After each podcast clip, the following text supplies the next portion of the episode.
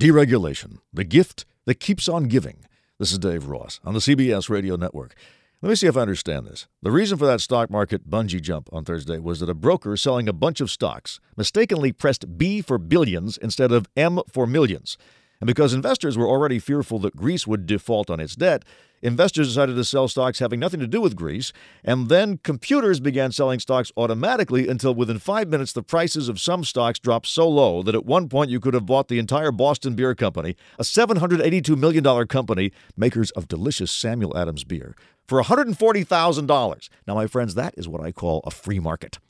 It turns out that in 2007, the SEC adopted new rules that push more and more stock trades to automatic computer trading systems that have basically no regulation and can make billions of dollars disappear for no apparent reason. Now, I will say that any system that makes beer free can't be all that bad, but those computers will need to get some seriously enhanced interrogations, leading me to wonder why would human beings create a system that allows billions of dollars to disappear for no apparent reason? Well, I think scientists may have found the answer. A new report says Neanderthals and modern humans did indeed mate. Between 1 and 4% of the genes in Europe and Asia trace back to Neanderthals. Hmm. So I guess it was inevitable that we'd design a system where losing money is so easy, even a caveman could do it. Now, this.